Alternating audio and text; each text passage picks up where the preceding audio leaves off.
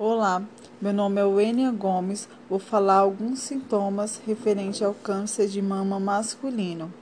Primeiro de tudo, o nódulo ou outros sintomas suspeitos nas mamas, como alteração de cor, feridas, úlceras, presença de vermelhidão, deve ser investigada imediatamente para confirmar se é ou não câncer de mama.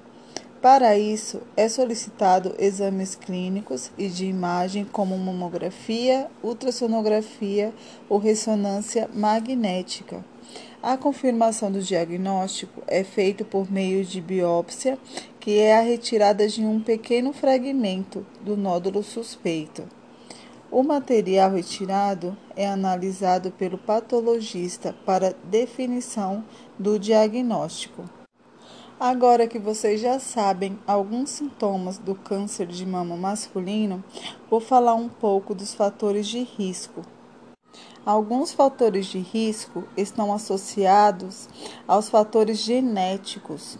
Aquele homem que pertence a uma família que existe casos de câncer de mama e ovários, essa família pode ser portadora de uma mutação genética do tipo BRK1 e BRK2 e esse homem teria uma maior chance de desenvolver o câncer de mama.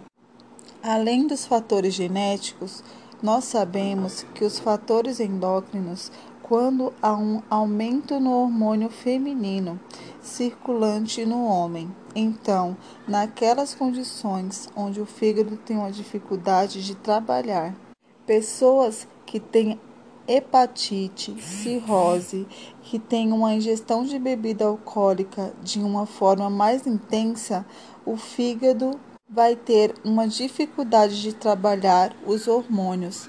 E esse homem vai ter um aumento dos hormônios femininos, e isso vai fazer com que ele tenha maior risco de desenvolver a doença.